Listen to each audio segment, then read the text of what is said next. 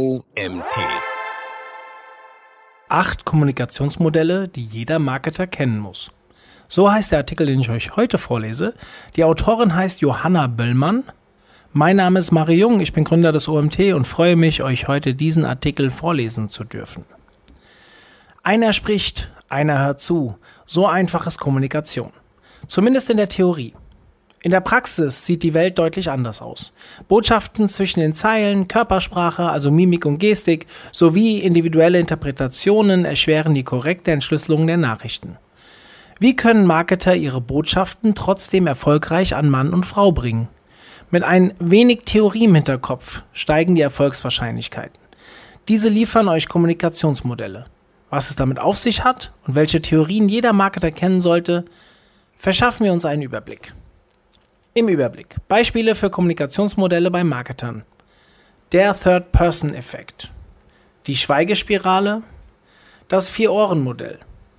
Die Maximen nach Grice. Das Organon-Modell von Bühler. Das Sender-Empfänger-Modell nach Shannon Weaver. Das Eisberg-Modell nach Sigmund Freud. Und als letztes das Multi-Step-Flow-Modell nach Lazarsfeld. Kurze Anmerkung, ich hoffe, ich habe die Namen und der, der Modelle, genau wie der ähm, Begründer der Modelle, auch richtig ausgesprochen. Die Basics, Kommunikationsmodelle, Schulz von Thun und Watzlawick. Bevor wir uns verschiedene Modelle der Kommunikation ansehen, müssen wir die Basics klären. Was ist eigentlich Kommunikation? Ganz einfach. Zwei Menschen oder Tiere, vielleicht auch Pflanzen, tauschen Signale aus. Der eine sendet damit eine Botschaft, der andere empfängt diese. Im Fachjargon würden wir sagen, einer kodiert, ein anderer dekodiert Signale. Ansichten über den Ablauf dieses Prozesses gibt es viele. Damit wir uns den Vorgang besser vorstellen können, haben Wissenschaftler wie Friedemann Schulz von Thun und Watzlawick Recherchen betrieben und Kommunikationsmodelle entwickelt. Was sind Kommunikationsmodelle? Mithilfe von Modellen der Kommunikation versuchen Wissenschaftler zu verstehen, wie der Signalaustausch zwischen zwei Menschen funktioniert. Wie werden Informationen übermittelt? Welche Rollen nehmen die Parteien eines Gesprächs ein? Welche Faktoren beeinflussen den Informationsaustausch? Wie gehen Körpersprache, Mimik und Gestik Hand in Hand? Diese und viele weitere Fragen beantworten Kommunikationsmodelle. Die theoretischen Ansätze versuchen, das Phänomen der zwischenmenschlichen Kommunikation einfach und verständlich darzustellen. Der zwischenmenschliche Informationsaustausch wird dabei in seine einzelnen Ebenen zerlegt, sodass wir am Ende wissen, warum Missverständnisse entstehen, Ironie funktioniert und vieles mehr. Was leisten Kommunikationsmodelle? Wie bereits angedeutet, helfen uns die Modelle der Kommunikation in erster Linie zu verstehen, wie Informationsaustausch funktioniert. Doch das ist noch lange nicht alles. Mit dem Wissen, wie Signale gesendet und interpretiert werden, sorgen die Theorien außerdem dafür, dass wir aktiv Einfluss auf unseren Kommunikationserfolg nehmen können. Darüber hinaus liefern sie Erklärungen für Phänomene wie einseitige Meinungsbildung in der Gesellschaft, Influencer-Marketing und der Wirkung von Massenmedien. Damit wir alle diese Kuriositäten nachvollziehen können, haben diverse Wissenschaftler in den letzten Jahren verschiedenste Modelle der Kommunikation entwickelt. Welche Kommunikationsmodelle gibt es? Einher mit der Weiterentwicklung der Menschheit sind auch Kommunikationsmodelle stetig im Wandel. Wenn ihr nach dem Stichwort Kommunikationsmodell Beispiele sucht, findet ihr auf Anhieb eine immense Vielfalt an Theorien, die allesamt das Phänomen der Kommunikation zu erklären versuchen. Wenngleich sie ein ähnliches Ziel verfolgen, divergieren die einzelnen Ansätze doch deutlich hinsichtlich ihrer wissenschaftlichen Tradition, Komplexität und inhaltlichem Fokus. Ganz grob lassen sich die Theorien in zwei Klassen unterteilen, allgemein und psychologisch. Während allgemeine Kommunikationsmodelle den Informationsaustausch interdisziplinär, also unter Berücksichtigung diverser Wissenschaften betrachten, haben psychologische Kommunikationsmodelle eine eingeschränkte Brille auf. Für uns Marketer sind manche mehr und andere weniger relevant. Diese acht solltet ihr kennen. Erstens, der Third-Person-Effekt. Wenn ich euch fragen würde, ob ihr oder eure Bekannten sich von einer Bildschlagzeile beeinflussen lassen, was würdet ihr sagen? Ein Großteil von euch würde laut einer Studie des Soziologen Phillips Davison aus dem Jahr 1983 antworten, auf mich nicht, aber auf meine Freunde bestimmt. In einer telefonischen Befragung unter über 700 US-Amerikanern wies Davison nach, dass Individuen Medienbotschaften so wahrnehmen, dass sie größere Auswirkungen auf andere Menschen haben als auf sie selbst. Von dieser Entdeckung leitet Davison den sogenannten Third-Person-Effekt ab. Die Theorie besagt, dass Menschen aufgrund persönlicher Voreingenommenheit dazu neigen, Botschaften aus den Massenmedien stärker auf andere als auf sich selbst wirken zu lassen. Wir können daraus schlussfolgern, dass wir laut Third-Person-Effekts dazu tendieren, die Wirkung einer massenkommunizierten Botschaft auf andere zu überschätzen und gleichzeitig die Wirkung einer massenkommunizierten Botschaft auf uns zu unterschätzen. Zweitens, die Schweigespirale. Dass manche Meinungen immer lauter und andere immer leiser werden, hat die Kommunikationswissenschaftlerin Elisabeth Noel Neumann nicht losgelassen. Bei den Bundestagswahlkämpfen in den 60er und 70er Jahren hat sie sich deshalb ganz neu angesehen, wie die öffentliche Meinung gebildet wird und auf Basis der Ergebnisse ein neues Kommunikationsmodell entwickelt, die Schweigespirale. Laut Noel Neumanns Theorie tendieren wir zum Sprechen, wenn wir unsere Meinung als Mehrheitsmeinung wahrnehmen und zum Schweigen, wenn das Gegenteil der Fall ist. Gehen diese Phänomene Hand in Hand, kommt eine Spirale in Gang, die die anfängliche Mehrheitsmeinung zur öffentlichen Meinung werden lässt. Den Medien, in erster Linie dem Fernsehen, schreibt die Wissenschaftlerin in ihrem Kommunikationsmodell einen entscheidenden Einfluss zu. Durch einseitige Darstellungen hätten diese die Macht, Mehrheitsmeinungen zu generieren und damit die öffentliche Meinung zu prägen. Das Ergebnis? Wahrgenommene Mehrheitsmeinungen werden immer populärer und individuelle Ansichten durch die Schweigespirale unterdrückt. Drittens. Das Vier-Ohren-Modell nach Schulz von Thun.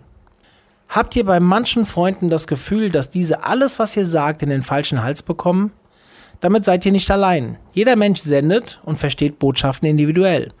Der Hamburger Kommunikationswissenschaftler Friedemann Schulz von Thun ging diesem Phänomen auf den Grund und wollte das Wie des Sendens und Empfangens einer Botschaft verstehen. Das Ergebnis seiner jahrelangen Forschung ist das wohl berühmteste aller zwischenmenschlichen Kommunikationsmodelle, die vier Seiten der Kommunikation. Das Kommunikationsmodell von Schulz von Thun geht davon aus, dass es vier Möglichkeiten gibt, wie Botschaften versendet oder verstanden werden können. Erstens die blaue Sachebene. Ich kommuniziere Fakten. Zweitens die rote Appellebene. Ich äußere eine Aufforderung.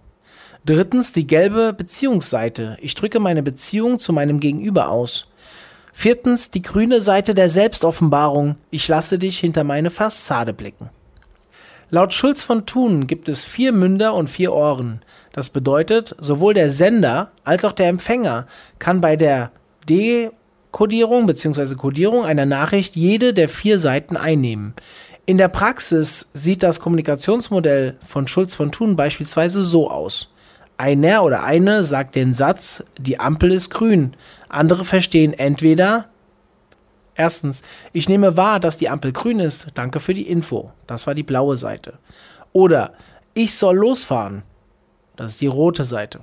Oder er findet, dass ich zu langsam fahre. Ich bin eine schlechte Fahrerin. Gelbe Seite. Und viertens, er oder sie macht sich Sorgen, dass wir zu spät zum Essen kommen. Das ist die grüne Seite. Viertens, die Maximen nach Grice. Herbert Paula Grice ist der festen Überzeugung, Kommunikation kann nur gelingen, wenn beide Parteien das gleiche Kommunikationsziel haben. Sein Kommunikationsmodell geht von einem Informationsaustausch auf Basis des Kooperationsprinzips aus. Dieses verlangt, dass die Beteiligten jede Botschaft unter Berücksichtigung zweier Gesichtspunkte erstellen: Kommunikationsziele und aktueller Zeitpunkt im Gespräch. Davon leitet Grice vier Konversationsmaximen ab, deren Einhaltung die Effizienz von Kommunikationsvorgängen steigern soll. Verstöße gegen die Maximen führen nach seiner Auffassung zu Ineffizienz. Erstens die Quantität. Kommuniziere so viel wie nötig und so wenig wie möglich. Zweitens die Qualität. Sage nur das, was du weißt und was du erklären kannst. Drittens die Relevanz. Sage alles, was zum Thema gehört und nichts, was nicht dazu gehört. Viertens die Klarheit. Vermeide Unklarheiten, Mehrdeutigkeiten und kommuniziere in logischer Reihenfolge. Fünftens das Sender-Empfänger-Modell nach Shannon und Weaver.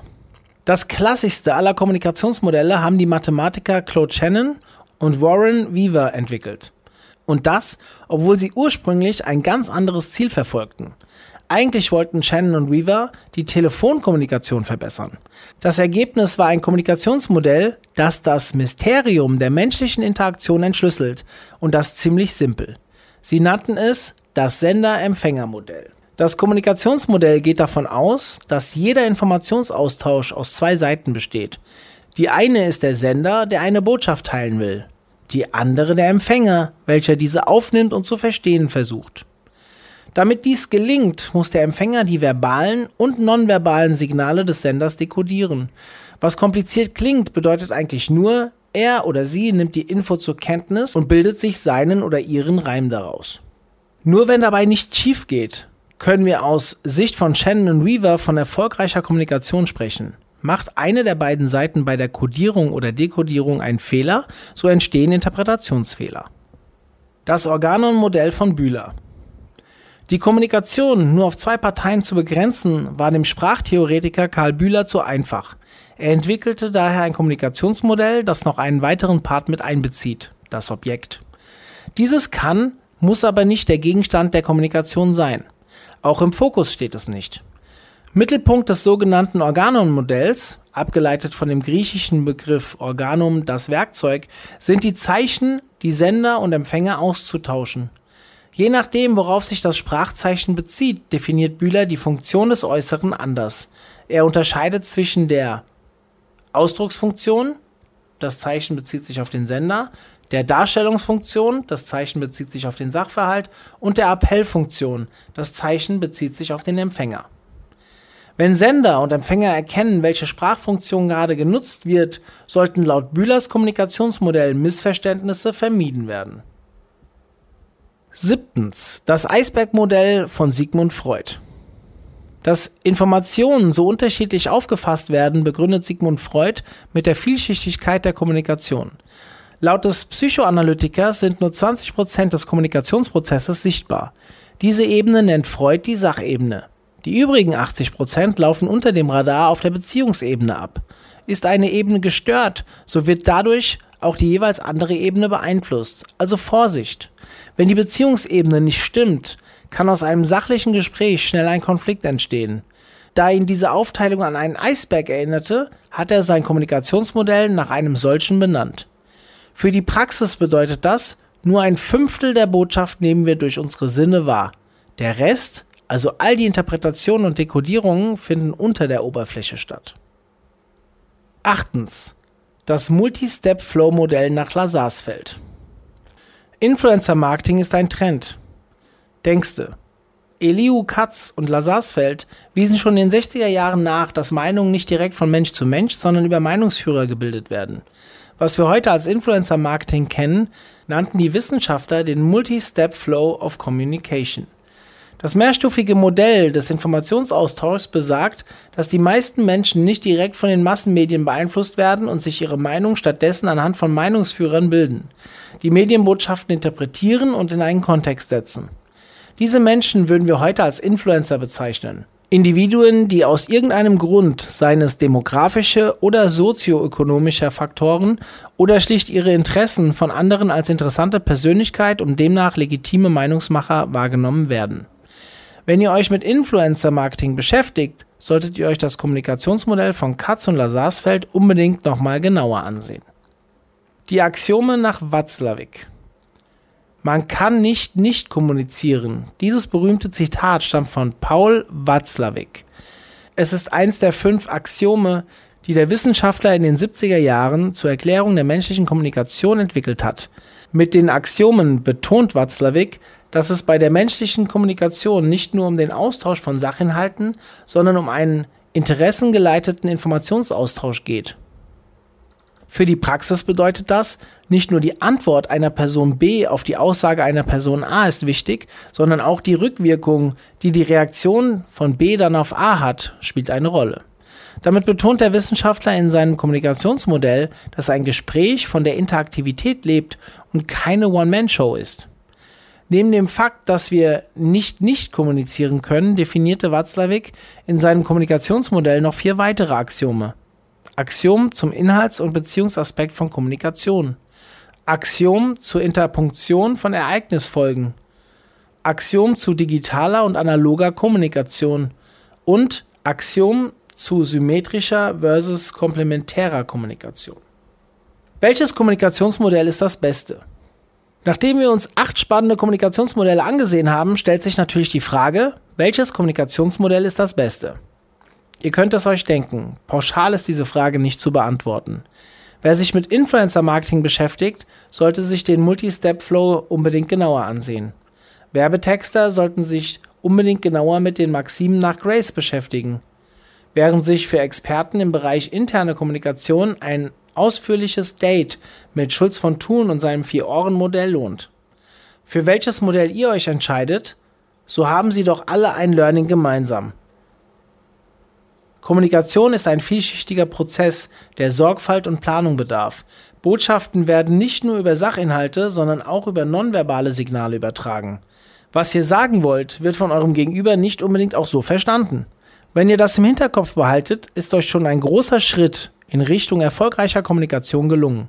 Und bei allen weiteren helfen euch Friedemann Schulz von Thun, Watzlawick und alle anderen Experten der Kommunikationswissenschaft. Geschrieben wurde dieser Artikel von Johanna Böllmann. Content, Copy, Communications. Dieses Trio ist das magische Dreieck von Johanna Böllmann. Vor allem, wenn es sich um Innovationen dreht, die unsere Gesellschaft von morgen prägen. Ob B2C Food Startup oder B2B Bau Startup. Im Laufe ihrer Karriere hat Johanna bereits in den verschiedensten Startups den Kommunikationsbereich aufgebaut, skaliert und zum entscheidenden Wachstumskanal entwickelt. Ihre Schwerpunkte liegen in den Bereichen Content Marketing, Public Relations, Social Media und Event Management. Mit langjähriger Erfahrung als SEO-Redakteurin und Expertise für integrierte, zielgruppenorientierte und crossmediale Kommunikationsstrategien ist sie Spezialistin für die erfolgreiche Positionierung von Brands und Unternehmen auf der öffentlichen Agenda und Platz 1 der Suchergebnisse. Als freiberufliche Redakteurin ist Johanna in München und der Welt auf der Suche nach neuen Food- und Lifestyle-Trends, um auf diversen Online-Magazinen über ihre Entdeckungen zu berichten.